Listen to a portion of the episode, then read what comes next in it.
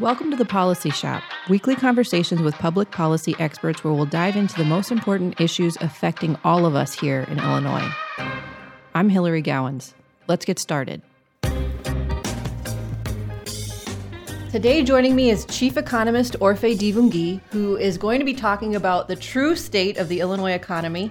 As we all know, the governor came out last week uh, with his budget proposal and his take on Illinois' economy. The data show some different information, and Orphe is going to be sharing uh, with us a little bit about what's really going on with Illinois' economy. Orphe, thanks for joining me. Well, thanks for having me. Um, okay, so quickly, we talked about uh, Pritzker's budget last week and and how there are some things that were said that were not necessarily true. For example, the governor said that Illinois is looking at a billion dollar plus surplus when in fact we're actually facing a billion dollar plus deficit. But I want to go beyond that with you um, because you followed Illinois pre and post pandemic. Mm-hmm. So, right now, let's talk about where Illinois' economy sits today relative to the rest of the country. Yeah, you know, before I talk about Illinois' economy, I have to say that, you know, we're facing uh, record uh, inflation, right? The highest in 40 years across the US, and huge labor shortages. Uh, and so that's a major constraint on economic growth for the country. Uh, and in Illinois, uh, we are so far below our uh, pre-pandemic employment level. Uh, it's scary. We have we're still down roughly 250,000 jobs when compared to before the pandemic. And so there's a lot of people that are absent, uh, and many of them have actually left the state altogether. What I thought was really interesting in some of the research you put out recently was this idea of return or retire. So, this phenomenon of workers who were maybe on the cusp of retirement age just opting out altogether. What are the demographic breakdowns of this employment problem? Yeah, you know, we are in a position where we don't have, we have a younger population, relatively uh, speaking, right? Com- compared to other states, Illinois is younger. Illinois has great amenities, uh, but we have a public policy problem, right? We have issues with uh, rising property taxes. You know, I, I, put out a study recently. Uh, data shows that property taxes in Chicago nearly doubled in the last decade, right? We have so many public policy issues that people don't actually want to move here, right? And so population loss actually accelerated in the last few years that J.B. Pritzker has been governor. And it's not surprising. You know, research shows us that people prefer uh, lower taxes, right? A low cost uh, of government. Uh, they look for uh, jobs. Illinois lags the rest of the country, uh, you know, in the last, I want to say, decade uh, in terms of job creation. people look for affordable housing. and so, and so they go places where they're going to find those things. Uh, what we learned during the pandemic when uh, migration actually increased, uh, in, interstate migration increased, is that people went to less densely populated areas. Okay, we we knew that because that's you know kind of the COVID effect. But also they went to places with fewer regulations, right? And so when they moved to those areas, those new uh, migrants stimulated local housing markets and labor markets, right? So they went in there, they bought houses, uh, which stimulated construction and, and employment in, in, in, those areas. They bought, they spent a lot of their money in those areas, which also helped with the employment recovery, right? So you had a massive increase in demand uh, for goods in those areas that actually stimulated the local economy. Unfortunately, Illinois missed out on that, right? So our loss was other states' gain, uh, and, and that's really unfortunate. It's a terrible position to be in for a lot of people who are having to make this decision. I just had a friend actually on Friday of last week. She dropped off something at my house and then she and her family hit the road to Nashville. They moved, uh, both born and raised in Illinois, went to school here, mm-hmm. and enough was enough, I guess. Uh, and I hope that everything goes well for them. But it's a terrible decision to be making. And one of the things that my friend said to me was that it was heartbreaking to leave behind family and friends mm-hmm. and you know you talk a lot about the the migration problem it's it's on steroids now a little bit and i wonder if there will be regret if people will look back and say you know i made a rash decision um I wonder if the grass really is greener. On the other hand, you are another migration story. You moved from the city to the suburbs. That's right. Was that a phenomenon that you observed when you were looking at what people were doing in terms of housing decision? Oh, absolutely. I think we saw a lot of that during the COVID crisis, right? So people moved to the suburbs, and uh, sub suburban uh, housing uh, went, was on fire, right? So we saw housing prices increase a lot in the suburbs. That was true in most uh, states, right? In most outside major cities uh, around the country. Uh, and, you know, people were leaving the cities. Now, I think what's going to happen as we kind of got past, uh, you know, these new variants that are not so severe, right, is that some people are starting to consider go, moving back to the cities, right? Uh, so that is a phenomenon that happened during COVID. People wanted more space. They wanted to live in less densely populated areas. And so they moved to suburban areas, right? And that helped housing markets in those places. Now, unfortunately, so we saw rapid housing appreciation around the country.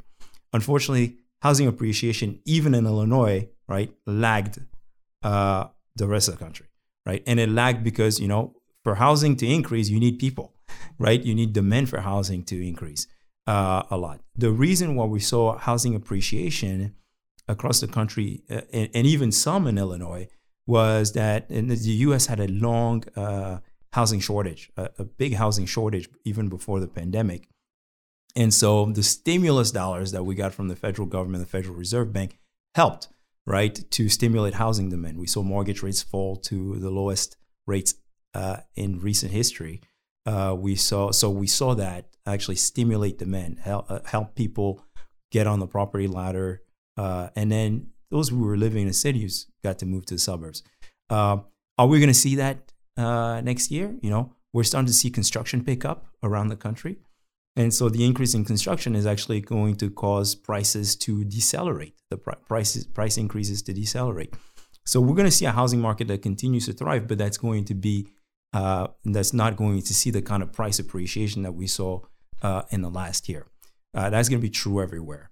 Uh, unfortunately, of course, Illinois continues to lag, and we lag because we just have so many uh, factors, public policy factors, that actually deter people from coming to to live in the state of Illinois. I want to jump in here too because uh, we talked about you know where are we now, mm-hmm. but we also have to take into consideration where we were before COVID hit.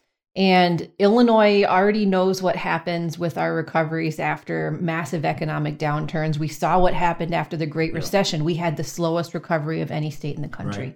Right. Um, so let's backtrack a little bit and talk about pre COVID. What were the biggest and most important things to know about how our economy was doing before the world went sideways? Absolutely. We were we were struggling already, right? So the economy was growing. So I'm not saying the economy was not growing. It was growing, but it was growing at a much slower rate uh, than other states. Uh, you know, and again, and it's mostly because uh, the supply problem, right? We have fewer people every year. Our population is declining.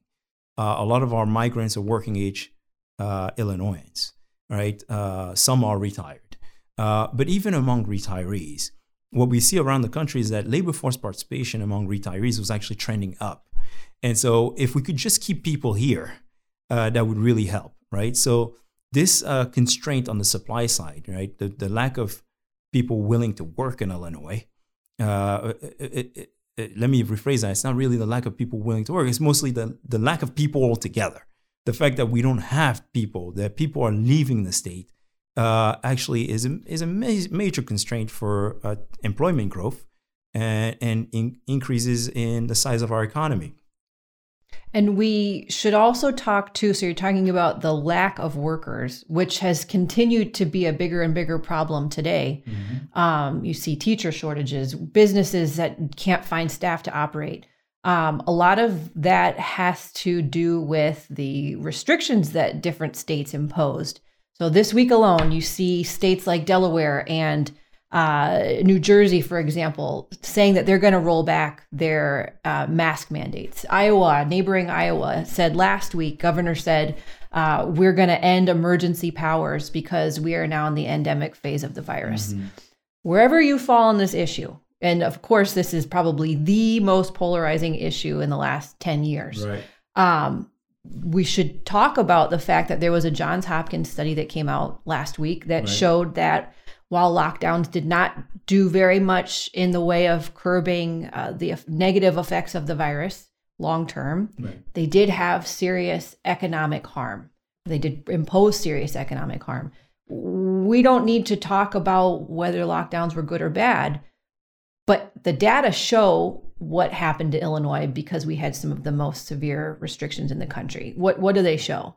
Yeah, you, you know, it's it's interesting you say that. You know, regardless of where you fall on the issues, you've got to follow the data, right? So, and uh, and full disclaimer out there, I'm a big mask supporter, and I'm double vaccinated, right? And so I don't have anything against uh, people doing what they feel is right for them. Uh, but what I'm gonna say though is that um, the research actually shows that um, regardless the, the severity of restrictions uh, was is not correlated whatsoever with death rates across the country, and uh, and also uh, that you know while we encourage people to get vaccinated, vaccination rates are not correlated with uh, the recovery either across the country, and so uh, and so you know I want to say that look, whatever however we fall on these issues, the one thing we know for sure is that lockdowns had a massive negative impact on the economy. Uh, and and, and it's, it is clear that COVID also has a negative impact on the economy, and that controlling the spread is a is very important because COVID is a risk to the economy. But that lockdowns are not good; they don't work. They hurt people, and they don't actually help to control the spread of the virus. We saw that even recently, right when we closed our borders from certain countries because of Omicron.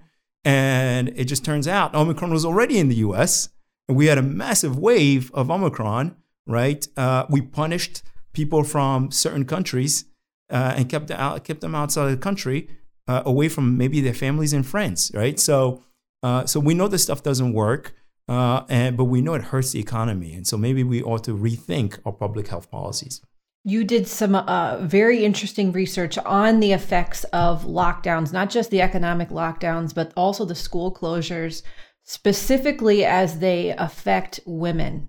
Mm-hmm. Can you share some of that? Because we've talked about it before, but not in a while. Absolutely. So, you know, we know that COVID uh, had a huge negative impact on uh, on women in particular, disproportionate impact on women. Uh, female labor force participation decreased tremendously during the COVID crisis. Uh, part of it was, well, you know, jobs dried up. Many women were in occupations that were, you know, kind of deemed non-essential by some governors around the country. They were in occupations where they were supposed to be in close contact with people, and so they, you know, they had to stay home. Uh, that was one thing. So they lost they lost their jobs. Uh, but also school closures, right? School closures, the lack of availability of daycare availability actually resulted in women being forced uh, home to take care of their kids. So even if they didn't lose their jobs, they now had to be home to take care of their kids and, you know, and their families and to care for loved ones. And so we saw this massive negative impact that COVID had on families. And so uh, when we started to see, you know, kind of the wave decrease, uh, it would have been nice for the same governors who forced school closures to actually come out and say, hey, uh, let's actually force schools to be reopened. Uh, there's an interesting study even at a, a, UNICEF that shows that basically, you know, missed days uh, in class, right, uh, had a huge negative impact on children around the world. Uh, the impact was much larger, larger for minorities, for blacks, Hispanic kids, brown kids, right, brown and black, and it, it was awful. And so, um, you know, the gap is increasing and we need in-person classroom time to uh, to help stop this crisis. Right? There's generations, uh, there's kids that are going to be affected for their the rest of their lives because of that time they missed uh, in the classroom. You talk about the effect of school closures on kids and families what one thing that I think is really interesting, and we all watched this earlier this year uh, play out in Virginia, where Youngkin was elected governor. Um, and I want to pivot from the schools to Virginia and the other thing that this guy campaigned on in, in the governor's race, which was tax relief. Mm-hmm. So going back to this idea of tax relief, that was a big component in JB Pritzker's budget address. Right. He said he wants to give people relief on gas taxes. He wants to give people relief on property taxes and grocery taxes. Mm-hmm. Now, the reason I bring up Virginia is because this is what Youngkin was talking about on the campaign trail. Right. So, JB actually, you know, I don't think he would be a fan of this Republican governor elect, but he kind of took a page from his playbook with right. his budget address. So I want to talk to you about this idea of cutting taxes without addressing spending reform. Right, of course. I mean, this is really, really dangerous, right? So across the country, what we saw is a huge increase in uh, revenues, uh, mostly due to inflation, right? Incomes increase. We had massive growth uh, from the pre-pandemic lows, right? and so uh, revenues came in higher than expected. Uh, a lot of it also had to do with federal dollars, right? We got a lot of money from the federal government uh, that went to local, local, state, and local governments. So revenues are high, uh, housing values increased, right? Uh, and we had this inflation problem, and so uh, unless you fix right the structural spending issues, uh, that revenue number one will be short lived, right? So you know next year as inflation comes down, next year the revenue probably won't be as large, right, as it was uh, this year. And so unless you fix the spending side of the equation, uh, you can't bank on this revenue uh, to be there next year. And so you're going to end up uh, with uh, in a worse situation than you were before the pandemic if you're not very careful. We're seeing a lot of that across the country, right? California, every everywhere. They're you know they're banking on this extra revenue to to do things that uh, won't be feasible next year uh, or the year after. Um, so I would say I would advocate uh, for JB to actually consider the spending side. I would actually cut spending, right? Or, uh, and put some of that money into a rainy day fund. You know, Illinois never really had a rainy day fund. Maybe it's time to actually build up that rainy day fund and save for a rainy day, right? Uh, so, uh, but you know, unfortunately, that's not that wasn't really a big part of his budget. Um, and then you have to consider the idea that you know states have all this cash, and uh, we're seeing massive price increases across the country, right? So, you know, inflation's really high, and the Federal Reserve Bank is actually going to be very, working really hard to bring inflation down. Uh, I, th- I think the last thing we want is uh, to kind of add fuel to this fire uh, and push prices even higher. Uh, uh, so my recommendation would be okay, let's cut spending, um, build in some structural reforms. In Illinois, we have this pension problem that prevents spending cuts uh, or even savings, right, in, into a rainy day fund. So fixing our the pension problem in Illinois would be would be the first step. Uh, cutting spending, saving a little bit for a rainy day, uh, so that we don't kind of waste this opportunity that we had with the massive spending revenue increases uh, to actually help the state uh, state along, right? So and fix kind of the problems that we've seen in, that we've had in the past. Yeah, you hate to be a cynic, or I guess maybe you'd be a realist, but the timing of tax relief proposals from the governor, uh, you kind of have to ask yourself if this is pre-election budgeting. Yeah, I mean, it, it, it looks that way, right? It, it, you know, it's uh, it's kind of convenient uh, that you know a governor who raised taxes in every single budget so far is finally um, saying, "Hey, we need to give low-income households a break." Um, when he actually raised the gas tax and all these highly regressive uh, taxes uh, for three years in a row. Uh, so, um, you know, I would I, I, like to think that people have uh, uh, you know good good um, are, are benevolent and are, are you know are, are trying to do the right thing and want to help people. And so I'm not going to say you know I'm I'm going to hope that JB Pritzker has uh, has good intentions and that he's not politically driven, but it just sure looks that way, right? When you know when you know you have a governor who raised taxes in every single budget and is finally saying, you know, it's an election year, I'm going to cut taxes and give some money back to to people uh, it just looks a little bit, uh, you know, off to me.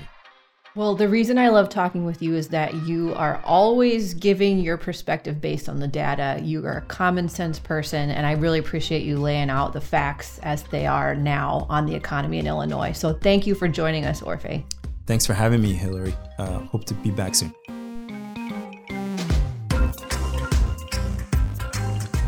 Thanks for joining us for today's episode. To keep up with all of our work at the Illinois Policy Institute, and to sign up for our newsletter, visit illinoispolicy.org. If you like what you heard today, subscribe and give us a five star review. We'll see you next week for another episode of The Policy Shop.